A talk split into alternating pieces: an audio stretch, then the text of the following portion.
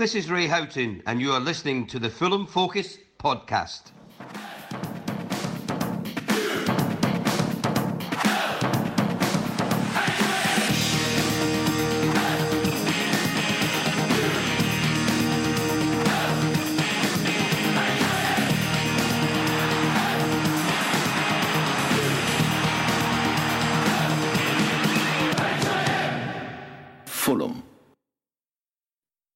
Hello, yes, a good evening, a good afternoon, or a good morning to you, however you may be listening and wherever you may be listening. This is the Fulham Focus podcast coming to you live on a Monday night, or depending on when you're listening to this, a Tuesday morning, a Thursday afternoon, whenever. But we're just here to talk all things Fulham, as I know we all love to do and you all love to listen to. But first, thanks to Ray Houghton for introducing this week's show. Ray made 145 appearances, scoring 21 goals for the Whites across three seasons. He was the star player in a whirlwind Malcolm Macdonald side that played entertaining football, narrowly missing out on promotion to the top flight away to Derby in unjustified circumstances. Uh, Houghton's individual moment of glory came when he scored one of Fulham's most iconic goals, lobbing the keeper at St James's Park from 30 yards out as the Whites went on to record a 4 a 4-1 rather away win. Let's hope for more of that this weekend. Ray Houghton, we salute you.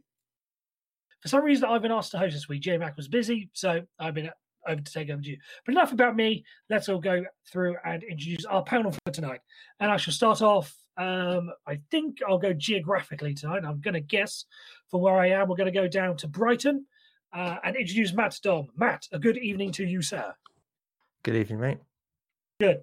Um, by the way, anyone who's a um, anyone who's expecting a long-winded rant about how posh I am, in the words of J, in the style of J Mac, very disappointed. I am very much lower, lower, lower class compared to him. So don't expect anything along those lines. But enough about me.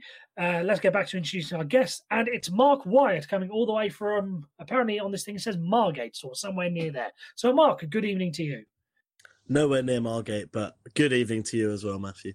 Blame the technology. That's what it's saying to me. That's what I'll go with. Right, enough about introducing the panel. We've got to get into the into the meat of the uh, of tonight's podcast and you know, at West Ham. I think we've all had reasonable time to calm down over the result and you know just recover from what was pre- pretty devastating result. I don't know if devastating is too harsh a word to say, but when you consider how we started out the game and then just the sucker punch and sucker punches of the two West Ham goals, it's fair to say that, that it was a very disappointing game. And you know, Going up to the, uh, uh, we'll start off with the opening ten minutes. We had three very clear chances. Aboubakar Kamara being the being the clearest one. We were cutting them open well. We actually had something going. Um, Matt, what what did you think about this? The opening sort of 10, 15 minutes of the game, and you know we've talked a lot about our defense being uh, not not great this season, but based on the fact that we couldn't convert anything, in that opening 10 minutes. Do we need to be concerned about our attack as well going forward? It's difficult whether we need to be concerned. I mean, the good the good news is we did create some chances, and there were some two or three really good chances in that opening ten minutes.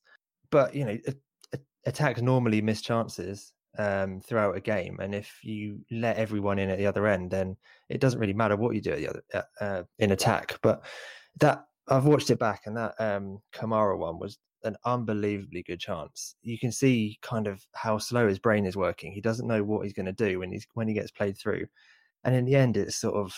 I thought it was a, a world class save, and I've looked, I've watched it back, and he makes it easy for the keeper. He sort of, it's a, a bit of a powder puff shot. There's not much in it. He should have gone across the keeper, but he, he went down low and he didn't put any power on it, and it was a really, really bad miss. And then, you know, when we were one 0 down, the chance that uh, Mitrovic had, uh, fair enough, he's done really well to get to it, but having won that, got to the end of that header, he really should be putting that in the net. So uh, it's a fair point you make about whether we should be concerned about the attack, but we're creating chances. So for me, it's still we just need really need to tighten up at the back, otherwise we've got no chance. Yeah, Mark. Uh, touching on what touching on what Matt said there, you know, the the the, the most obvious one is the Aboubakar Kamara chance. Do you think that's something that you know, he's been somewhat in and out of the side recently. Do you think that's something that if he had more regular game time under his belt, and he would, it would be something that he, you know, he'd be more likely to finish? Because you have now a little bit more confidence b- about being a regular starter? You know, do you think that the fact that he's you know had a bit of a spell on the sidelines and has only just come back into the fray, do you think that had any any effect on it on it at all? To be blunt, no. Uh, I don't think he's a good enough finisher. Uh, I really don't. I mean, if you compare his chance to, um, uh, I think it was Ivan Cavaleiro in the Wolves game, very similar chances being released through on goal, one on one versus the keeper, different side, different angle on it, but Cavaleiro can tuck it away nicely. And it's not down to confidence, I don't think. It's just down to genuine technical ability. And unfortunately, I think we uh, we we lack that in, in, in our in our front, kind of in our forwards. I think Mitrovic is, is a natural finisher, but past him, I, I don't think we have anyone who uh, I'd feel confident when they're running through on goal. Uh, he he's missed a couple of chances. The one at Liverpool stands out when he uh, came through on goal. I think Schürrle takes so many shots that we'd probably see a lot more goals from him if he was as clinical as our other players. And I think Kamara is just not good enough in those positions. He needs to be a lot more calm and collected. And I don't think that's going to come with a run of games. I just don't think he's a good enough player, unfortunately. See now, now my take on you know when he's not a good enough finisher. It wasn't too dissimilar the you know the, the, position. It wasn't too dissimilar from his goal the other week against against Leicester. So it's obviously something that he's shown that he he can finish. But yeah, as I you know, as I uh, alluded to, whether or not it's just the fact that it's you know a run of a lack of a run of games, and you know Ranieri is you know somewhat famous for the whole for the whole Tinkerman thing, and in fact, we'll, in fact, we'll go on to the Tinkerman thing. The fact that he named an unchanged back four slash back five, if you want to, if you want to count, uh, Sergio Rico in goal. Uh, Matt, did that somewhat surprise you? The fact that you know we've, as we said, we've had concerns about our defense in the past, and you know Slav's way of work of trying to work that out was keep switching the back four until I find some the one some that can keep a clean sheet. Were you somewhat surprised that he went with the same back line as the one that shipped uh, four goals at Old Trafford? It's not a surprise so much that because we've been crying out all season for a consistency in the back line.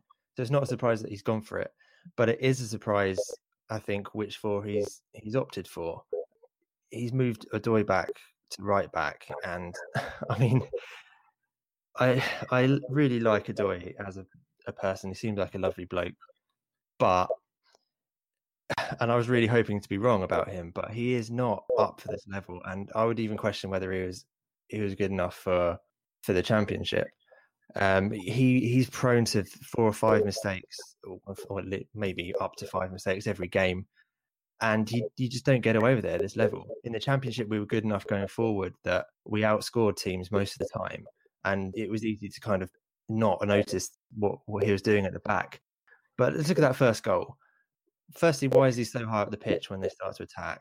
And then why are you diving in? I'm sure we're going to come come, come on to Odoi, but I'll stop there for now. and back to answer your question, I'm not surprised that Ranieri stuck to it because it, it's what's needed. But I just don't think Odoi particularly should be anywhere near that team. Mark, I'll ask the same question to you. Were you surprised about this back four? You know, we're going to get onto the goals themselves in a second. And you know, I think a lot of people are going to be very angry about about Denis Odoi's you know, contribution this weekend. But just in general, were you surprised at that back four? I wasn't surprised. No, I, I, don't think there was much of a difference we could have made to it, and I think consistency, especially in your defence, is really important in this league. So, um, I think he chose probably the, the, the right team, especially seeing as we're playing at home. This isn't exactly like we're playing in a, a an away game like of late against Chelsea or United. You know, ones where we expect to have our backs against the wall. So I was quite pleased to see the, the, the same kind of consistency in that back five. But again, it was just you know for the millionth time this season, just an awful defensive performance. Uh, I thought it was absolutely shocking at times that the space that we are affording West Ham when they had the ball, and it wasn't just down to them collectively; it was down to individual mistakes and uh, and simple errors. I thought Joe Bryan was uh, had one of his worst games for us as well, and I thought Tim Ream looked you know a far cry a player of what he was like last year for us. And again, Alfie Mawson, I mean, he kind of he seemed to be pick up a bit of consistency at some point in the last few games, but now that kind of has gone back on itself again because I thought it was a bad performance from him. And I mean, I don't even need to mention Denis Odoi's name because we all know exactly how he fared uh, on Saturday night. So as going back to your question, I think I wasn't surprised we played that that defense. I was surprised, if anything, about how badly they performed together. Right, indeed. Now, I suppose it's time we've got to get into the goal. You know, Matt uh, alluded to it earlier. The first goal, you know, oh, I'm just I'm just gonna leave I'm just gonna leave it open to you because I've you know gone past the point of you know however many times I've looked at it, just so many questions to be asked um that I can't really put my mind down to a single one to ask. So I'm just gonna sort of open the floor over to you. If you want to you know discuss both goals if you so desire because both of them are sort of equally as bad as each other. I think one of us on the much coveted and much desired to be in Fulham Focus WhatsApp group said it was the worst goal we've conceded this season, that being the second one.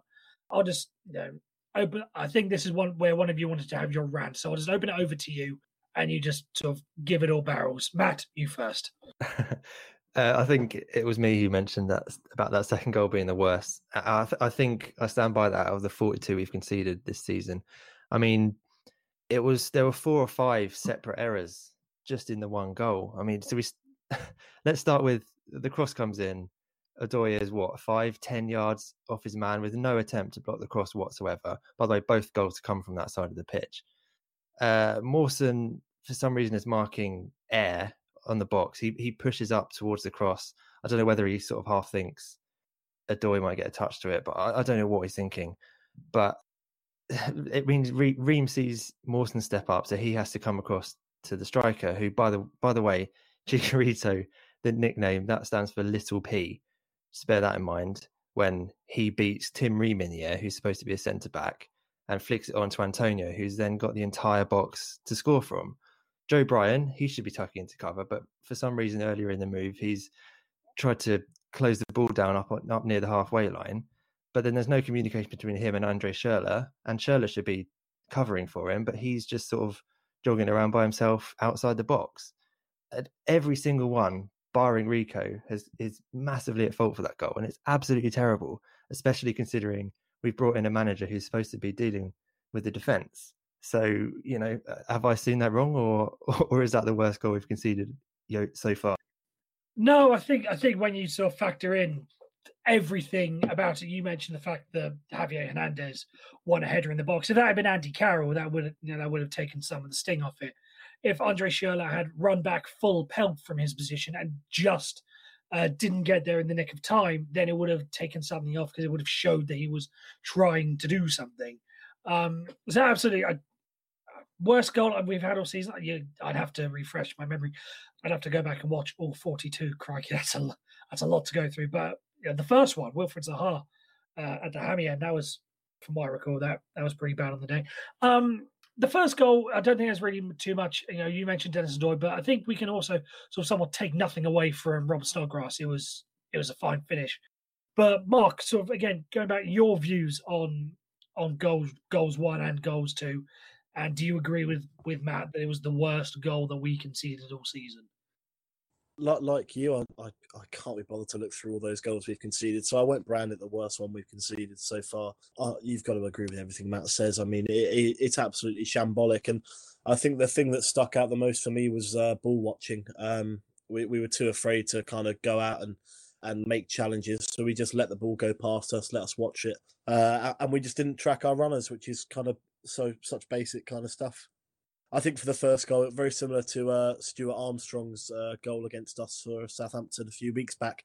Uh, one of those ones where you just got to applaud the finish. I don't think Rico could have done anything to uh, to get near that one.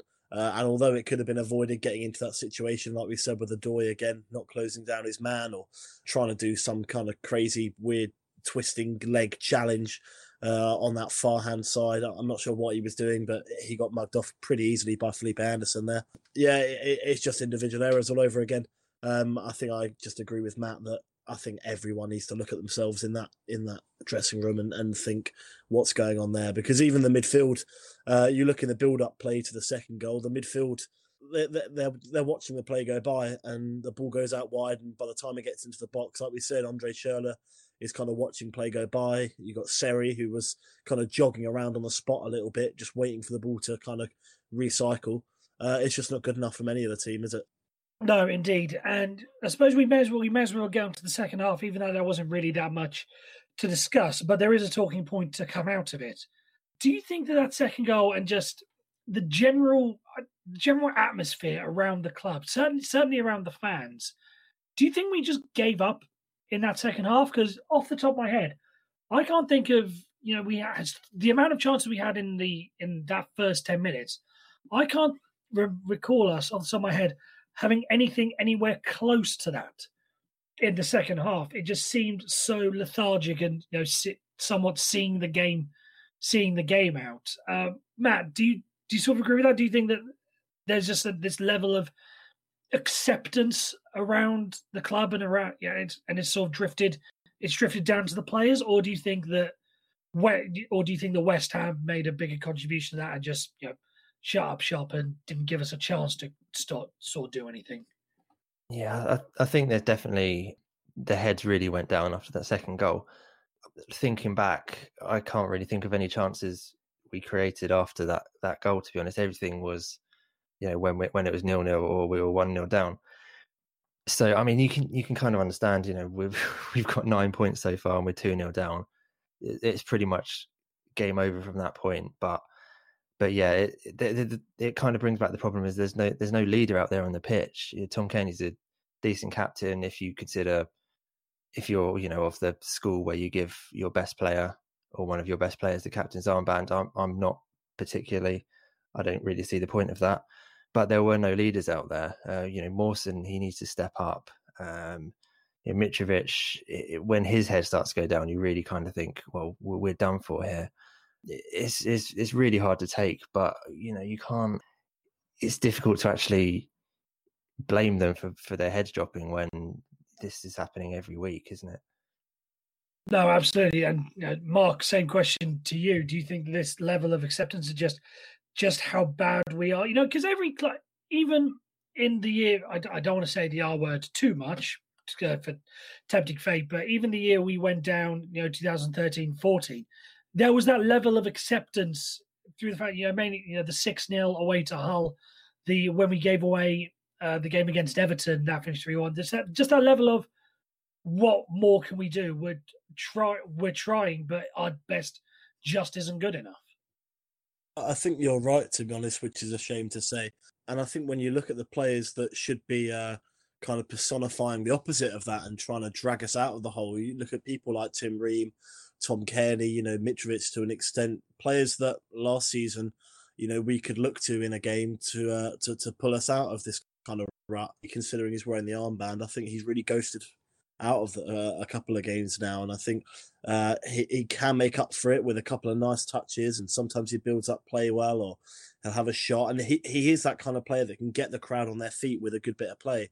But unfortunately, we need him to do more and you know players like him and like I said, Mitrovic, Ream, uh, they they need to step up more. Uh, and and I can't see that fight in them. I can't see that desire in them to kind of transition the ball and and and get people moving and get runners off of them. It, it's just not happening at the moment, and you know it, it creates a negative atmosphere in the stands as well. Um, and players definitely feed off of you know crowd singing and getting involved in the game. So. Uh, it, it can happen really easily, and I think we're we're really stuck at the moment. And again, we, we had a little mini revival, didn't we, when Ranieri first came in? Very short lived, though. Um, and now I fear that we could be going into this Christmas period with our heads down. Uh, if we don't manage to get anything from Newcastle away, you know, it's going to be a, a really tricky time when we've got some really big games coming up, especially on the Boxing Day game against Wolves. Um, I think they'll really show that will be a really big kind of obvious glare of the gulfing difference between two sides that got promoted if the game against Cardiff wasn't already something to prove that when we got hammered at the City Stadium. But yeah, overall, it, it, it what else can you say? It needs to be so much better. Right, and you mentioned there about this this tricky uh, Christmas period. We'll, we're going to touch on Newcastle away in a moment, but you've you've segued me very nicely there into our next se- section where we're going to discuss the January transfer window and exactly what we need to do. Fulham. Welcome back. Now, I don't know whether know, 17th of December is round about the time when, you know, and sometimes even earlier, the rumors start flying about where things are going to go. Today, in fact, we uh, heard one today that uh, Alexander Mitrovic is being lined up by Everton. Believe it whether or not you do, you know, reports that he's unsettled since Slav left, all that nonsense. If you if if you want to believe it, believe it. If you don't, fair enough. I don't blame you. Um, but we've got to, we've got to talk about January and whether or not we're going to make change because we we can all agree we can't go on the the same way we have. There's got to be a change somewhere. And as much as I like our academy, I don't see uh, a player coming in from there uh, that's going to give the state the same level of boost and you know that bit of fight that we that we need. So it's got to come from outside. We can discuss. Uh, we we can't really discuss how much money we have to spend because there's not really been a sort of firm figure laid down. You know, we spent 100 million in the summer. How much of that do we have left, or of the money that we gain? How much do we have left? So on and so forth. Matt, I'll go to you first. I personally would say that get everything sorted defensively first and then move your way further up the pitch. Uh, if you want to add a winger, fine. If you want to add a new number 10 and you know, get rid of Seri, which has been rumoured, fine. But I think the first thing we need to do is sort out that defensive line as, as Claudio Ranieri has alluded to. He's Italian, he likes defence, so on and so forth. But to you, where do you think we need to strength? Where do you think we need to strengthen first? And is there a certain player that you want to go for out there? It's really tricky. Um, obviously, the defense, but I still think they're a Odoi aside, I still think there are some decent players in there, and I still think Ranieri might have a chance to get something out of them. Um, what I think we're lacking uh, in, in particularly in a Ranieri type team is pace, and obviously the right wing I think is probably our weakest spot, or down the right in general. Um, I don't think any of our right backs are any good, and I don't think any of our right wingers are any good. So um, someone someone who can kind of play all along that flank uh, would be Victor Moses. Uh, I know he's out he's out of favour at, um, at Chelsea. Um, there's rumours that uh, Crystal Palace might uh, be in for getting him back, and and if they're in for him, then you know why not? If we if Khan decides he wants to try and spend his way out of this issue, um, then why not go for him? He, you know, he's got he's got the pace. Um, he could he could do the kind of role that I think Ranieri is looking for Kamara to play, but he's a far far superior player. Um, so that's that's sort of where I'd be looking at. Uh, try and you know keep coaching the defense, keep the consistency in the defense, but bring in some players who can who can fit that system of um, counter attacking football. Um, and and Victor Moses fits the bill for me. Okay, so Matt thinks that our first port of call should be to our friends down the road and go and visit Chelsea. You know, we've isn't it, isn't it odd how we used to absolutely hate Chelsea, but now you go go back in the past, uh, Tomas Kalas, Lucas Piazon, Damien Duff, Scott Parker, we all we all seem to re- embrace former Chelsea players. So obviously something obviously something's changed in the mindset there.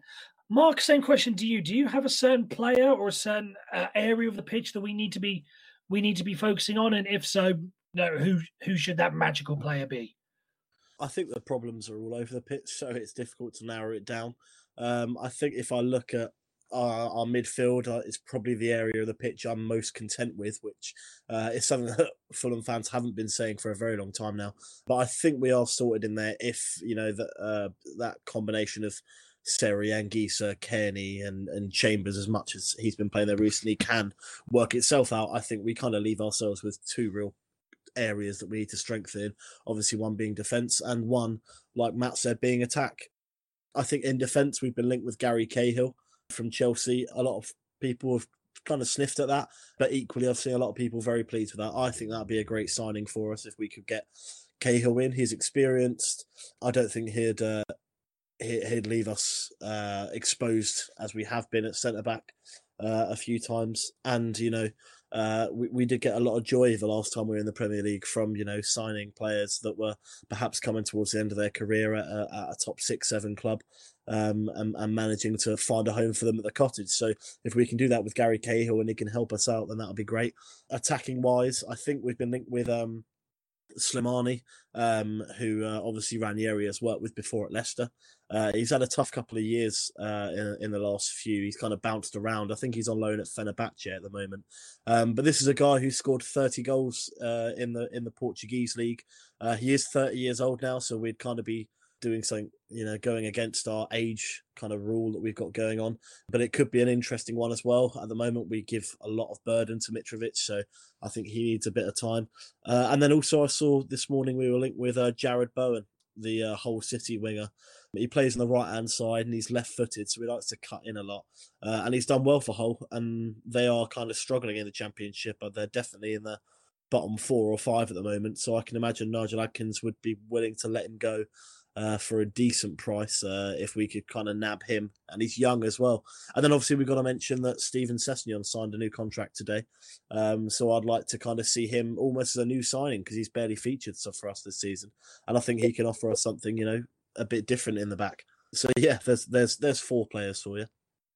Okay, that's fine. Uh, just a bit of a bit of a teaser for you. Uh, some of the Fulham Focus team have sort of put together their ideal Christmas wish list of players they want uh, to sign and have brought in. So look out for that in the coming in the coming days. Where you know whether or not you believe everything's going to be written. Uh, well, well, we'll see about it. Um, just one thing: we're talking about players that are going to be brought in. Do you guys see? Now, I touched on Mitrovic earlier, and obviously, I don't want it to happen. But whilst it's all there, we have to believe that there is the possibility that some players will leave. You know, uh, I'll give the I'll give the example. Felix Magath. we brought Ryan Tunnicliffe in January, and by March, Tunnicliffe was out on loan to uh, Blackburn. So don't rule out anything that players we've signed in the summer are automatically locked in for a full season. There, there is the chance. There is the chance for some change, even if it means you have to loan uh, loan out some people or cut or terminate some loans. For instance, do you guys see do you guys see us being a selling club as well as a buying club? Again, if so, where do you think the selling is go- the selling is going to take place? Uh, Mark, I'll, I'll go to you first. Do you where if we are to surrender any players, as it were, who do you think who do you think it's going to be? Well, it's difficult, isn't it? Because I honestly don't really see why anyone would want any of our players at the current time, except for Mitrovic. I don't think that will happen. I think that's all uh, child's play. I can't see that that transfer happening.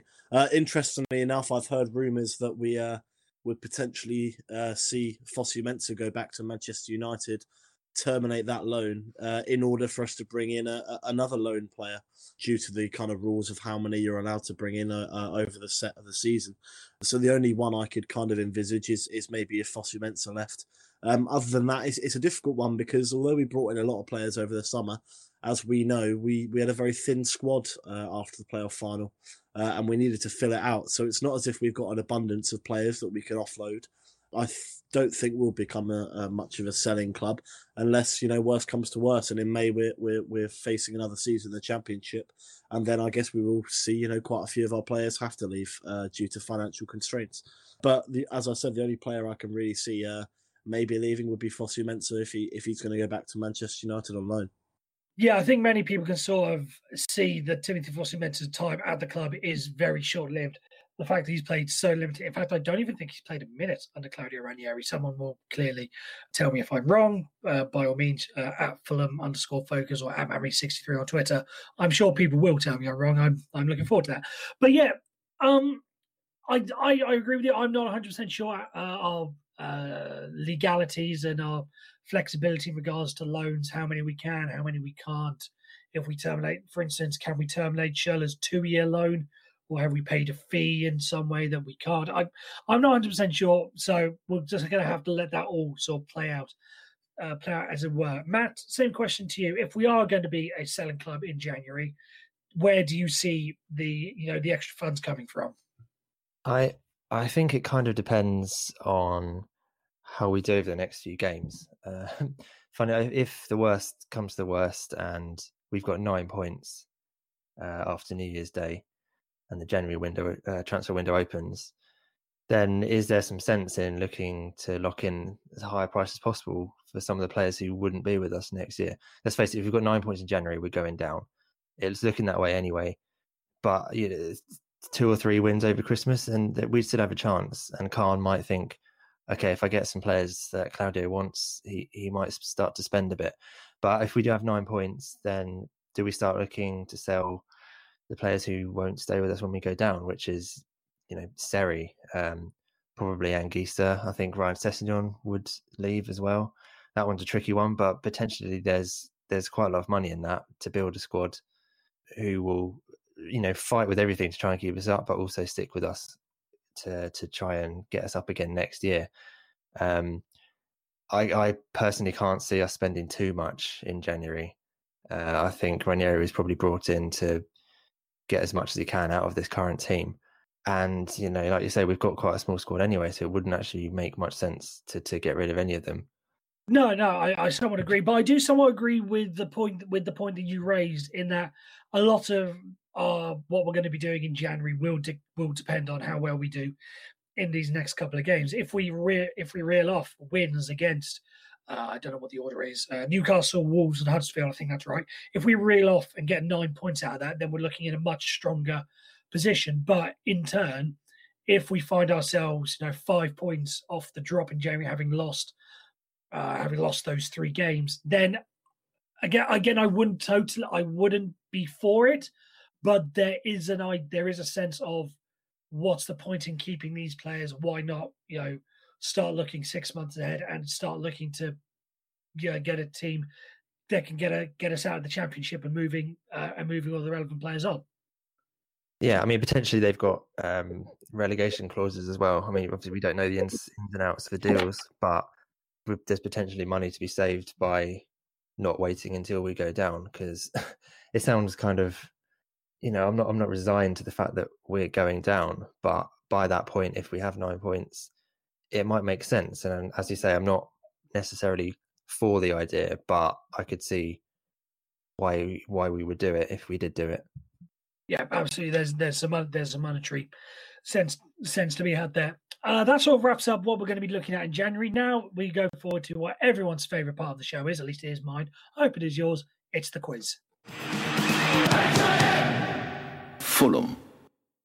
Hello, yes, and welcome back. It's quiz time. Uh, round one, guess the figure. And just a bit of a heads up, you can score 18, a maximum of 18 if you're listening at home, and 14 points uh, are possible for each of our two contestants. And here we go with round one, guess the figure. In 2004, Fulham beat Newcastle 4 1 on the road with an outstanding performance from Mark Crossley between the sticks. Crossley was saving shots with all body parts, including his face. How many shots did Newcastle have on target that day? And Mr. Dom, I will go to you first. Oh, that's a good one. Um, 14. You'll go with 14. And Mark, how many for you? Absolutely no idea. Uh, I'll go with eight. Eight. Okay. It's a point to Mr. Dom because apparently he saved 20 shots on Unbelievable. I do. Rem- I do remember that game. Dis- I do remember that game distinctly. I, I, I lost track with how many shots he gave. It was, it was an outstanding performance, and he kept his place in the team for a couple of weeks after that. Then we lost four one to Chelsea, and that was the end of that. So anyway, a point to Mr. Dom. Question number two: Bolton Wanderers are the only side other than Newcastle that Fulham have taken the most Premier League points off. So basically, Newcastle, we've taken a certain amount of points off them. They're our record, but we also have Bolton on there as well. So, how many points have we taken off Newcastle in our time in the Premier League? This is out of 24 games, if that, if that gives you any help with maths. Uh, Mark, I'll go to you first. How many points have we taken off Newcastle? Um, out of how many games did you say? 24. So if my maths is right, that's out of 72. Let's go uh, 45 points. 45 points for Mark. Mr. Dom. Um, my first thought was 38, but I, I, let's go with let's go with 40, just to make it a bit closer. Well, you've been right either way. It's a point for you, Mr. Dom, because it's 39 points, Oh. 24 games. So either way, you, so either way, you were right. Question number three. How many goal scorers, how many different goal scorers have Fulham had in the Premier League so far this season? Uh, Mr. Dom, you first. How many different players have scored a goal for us? Uh, in the league, In the league, yes, just in the league. I can only think of three. Is Yeah, that what three. you have? Three. Okay. Mark, same you do. Same to you. Uh, I think it's five. Bingo. In fact, I'm going to bingo. It is five, so I'm going to give you a bonus point uh, for that, which screws up the marking system totally, but yeah, we'll go with it. It's Christmas, everyone's having fun. Uh, yes, five different goal scorers this season. So it's Mitrovic has got seven, Schürrle has got five, which for all his criticism about how many shots he wastes, that's actually pretty good. Uh, Abubakar Kamara has two, Jean Michel Seri has one, and Ryan Sessegnon has one as well. Question number four. Ibrahim Cisse has played the least amount of minutes for Fulham so far in the Premier League this season. How many minutes has he played? And Mark, over to you first. How many minutes has Cisse played this year? Um, I'm gonna say sixteen. You'll go with 16. Matt, same to you. Uh, I, I think he played most of a half of one game, like mm, 25, 25. Five. Point goes to Mr. Wyatt because he has played 17 minutes. Oh, They're very good with there. Now, moving on, round number two. It's the back and forth round. And I, I don't know whether or not Danny's written this in preparation for our time in the championship, but anyway, um, basically, I've got in front of me the top 10 players who scored, uh, our top 10 goal scorers from our time in the championship, uh, four year spell. So I want you to name our top 10 goal scorers. Uh, Matt, I'll go to you first. Ross McCormack. That's the easy one. Of course, he's there. Yes. Mark. uh, Alexander Mitrovic. He is on there. He's number seven. Oh, So yes. to you, Matt. Oh, by the way, Ross McCormack was number one. I don't know if I had to. Did, I had to uh, distinguish that, but it- I'm pretty sure it was obvious. But just in case, so yeah, McCormack one, Mitrovic seven. Matt, over to you back. Musa Dembele. Yes, he's on there. He was number five. Mark, Uh, Tom Cairney. he was number two with 25 goals. Uh, Matt, Suddenly struggling now. Um, Hugo Rodallega, he got quite a few in our first season, I think. he did indeed. He got 10 overall. Mark, to you. Um, I'll go with Stefan Johansen. Indeed, he's got 19. He got more than Musa Dembele, if you want to if you want to believe that. Matt, over to you. Ryan Sess. Ryan Sessegnon, indeed. He came third. He has 20. Mark, over to you next. Uh, I'm going to go with Floyd Ayité. Floyd Ayité is on there. He's he came sixth. He had 13. Uh, one guest left from each of you. Matt, Oh man, this is hard now. just for the purpose of you've you you've managed to get the top eight between you. Okay. Um, oh, I've got to take a punt. Sone Aluko. Unfortunately, not. He was 12th on the list. He had he had eight goals.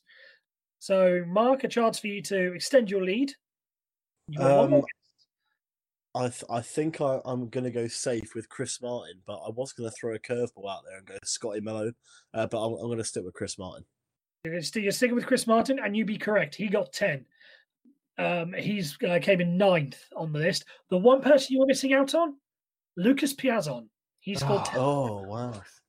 Uh, so rounding, so there was uh, I'll round up the order. McCormack one, Cairney two, Sessegnon, Johansen, Dembele, Ayité, Mitrovic, Rodallega, Martin Piazon. Coming in at eleventh was Neeskens Kebano. Coming in twelfth was Sone Aluko. Coming in thirteenth was Abubakar Kamara.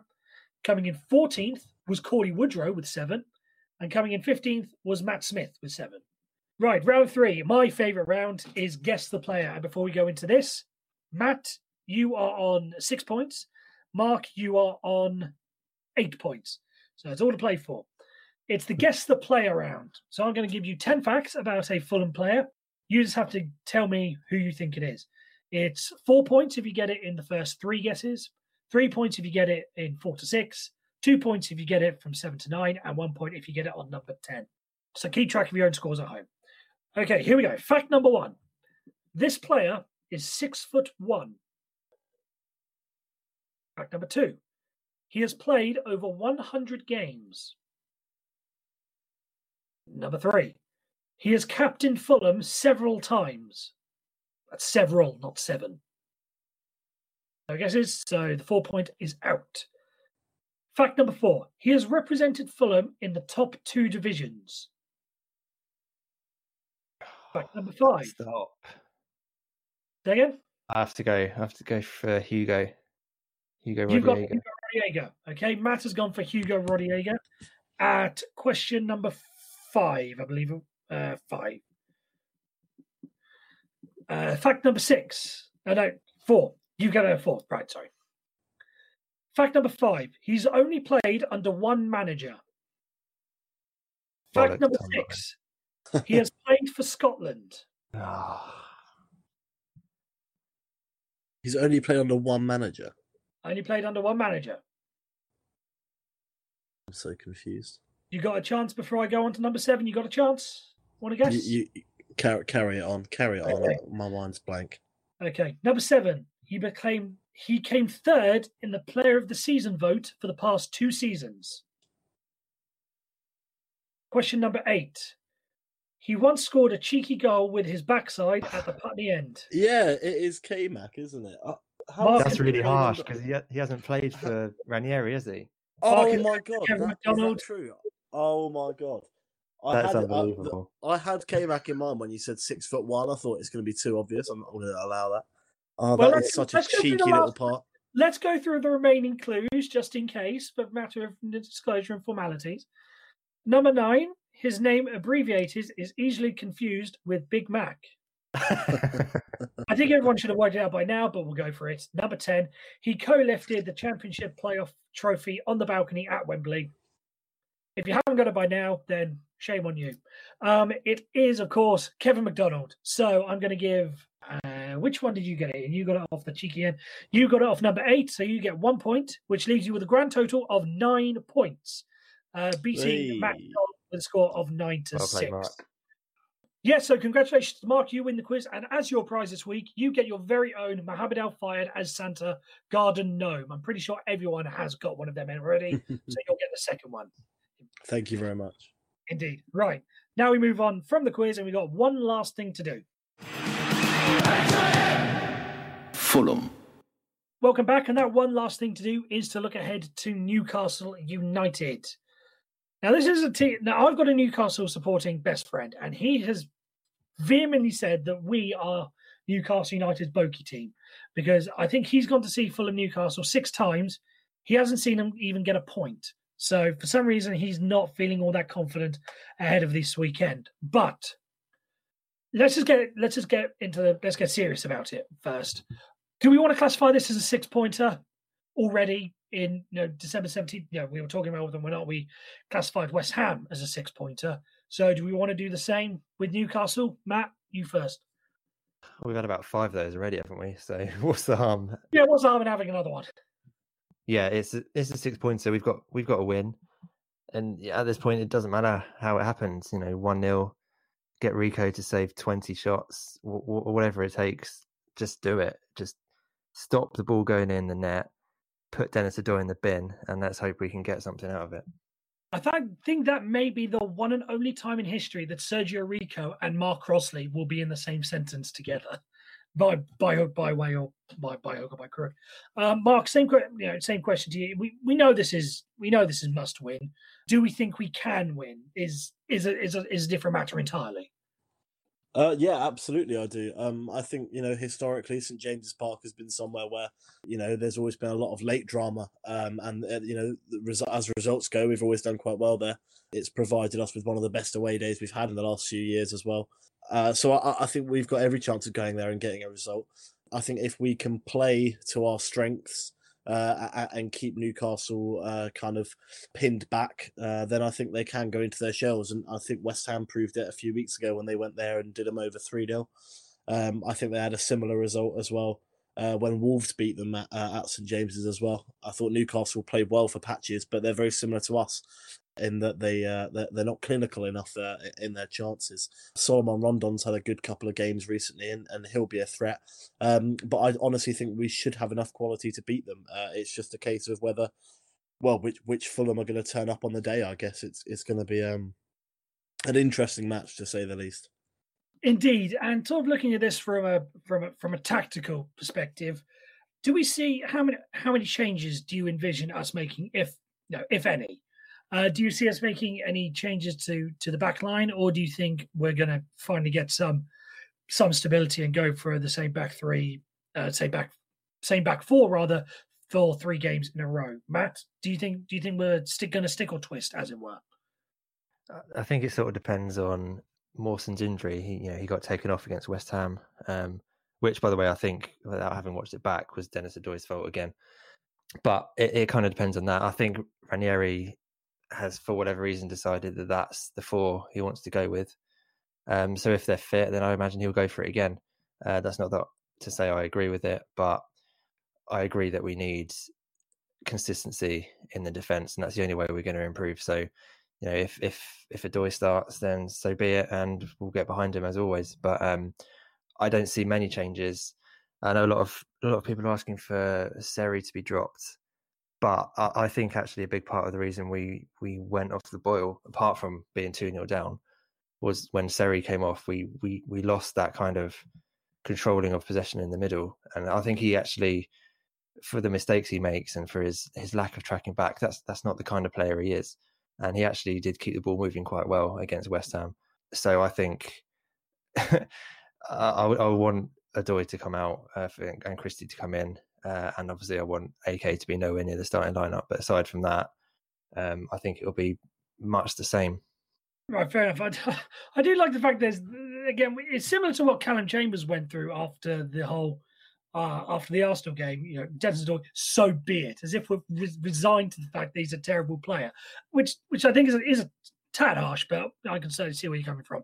And again, Mark, just sort of on a tactical formational basis, how do you see us lining up? How many, you know, uh, you, you, mentioned earlier about uh, strengths and weaknesses.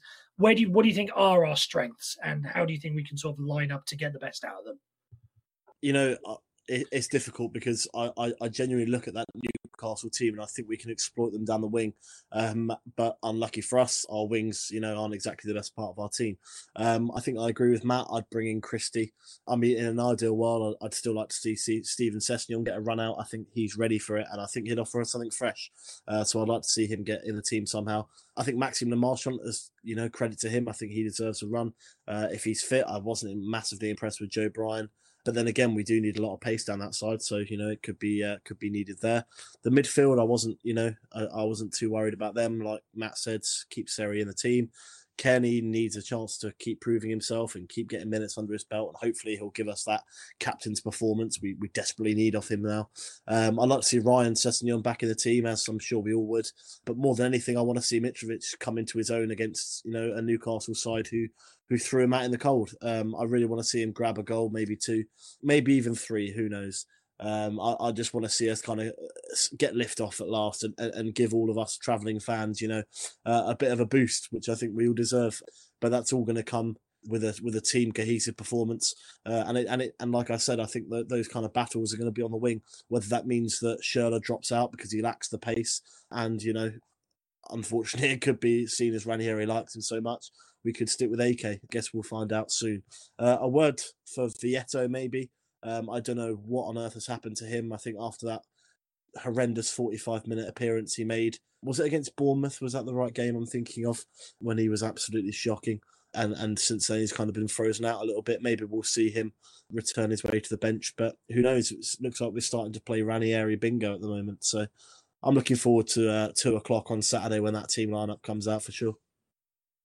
Ryan, I suppose there's really one last thing to do before we before we wrap up, and that's get a sort of official, unofficial score prediction. Matt, to you first. Oh, it's difficult. I th- I think we might get a one all. It's funny. It's funny that it's that kind of game where against West Ham, and after that game, I'm sort of thinking I've, I've resigned myself to the fact that we're done for. So it's just the sort of game we're going to go and win three 0 or something like that, just to kind of bring that hope back, you know. But I think we can get something. I think I think a win might be a bit beyond us, but I, I think a one all might be might be what we get. And Mark, same question over to you. Uh, I'm gonna, you know, hopefully, fingers crossed, this is gonna break a couple of ducks for us. Uh, I'm going to go for a 1 0 win. So it'll be our first away win of the campaign, our first clean sheet of the season. And hopefully, Mitrovic will score in the 91st minute against the Toon Army and celebrate in front of them accordingly. So, yeah, I'm going to go for a 1 0 win. I know win for you. And similar, you know, I'm going to do it Uh, I'm going to give Mark the pleasure, uh, sort of as I did last week.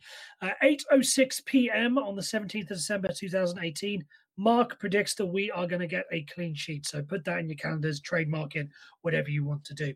All that's left for us to sort of do is to say goodbye. Um, uh, to say goodbye from all of us. Um, it's a it's a goodbye from Matt. Goodbye, mate. Take care. It's a goodbye from Mark. Goodbye, mate. Thanks for having me. Thanks very much. And all that's left to say is that we are just going to be going on a little bit of a, a, a, winter break. English football finally gets a winter break. It's just coming through us. There's going to be a bit of a podcast break, and there will be a pod back on the 28th of December in between the Wolves and Huddersfield game. And then we'll be back into a normal schedule on the 8th of January uh, which I believe is after the after the FA Cup game.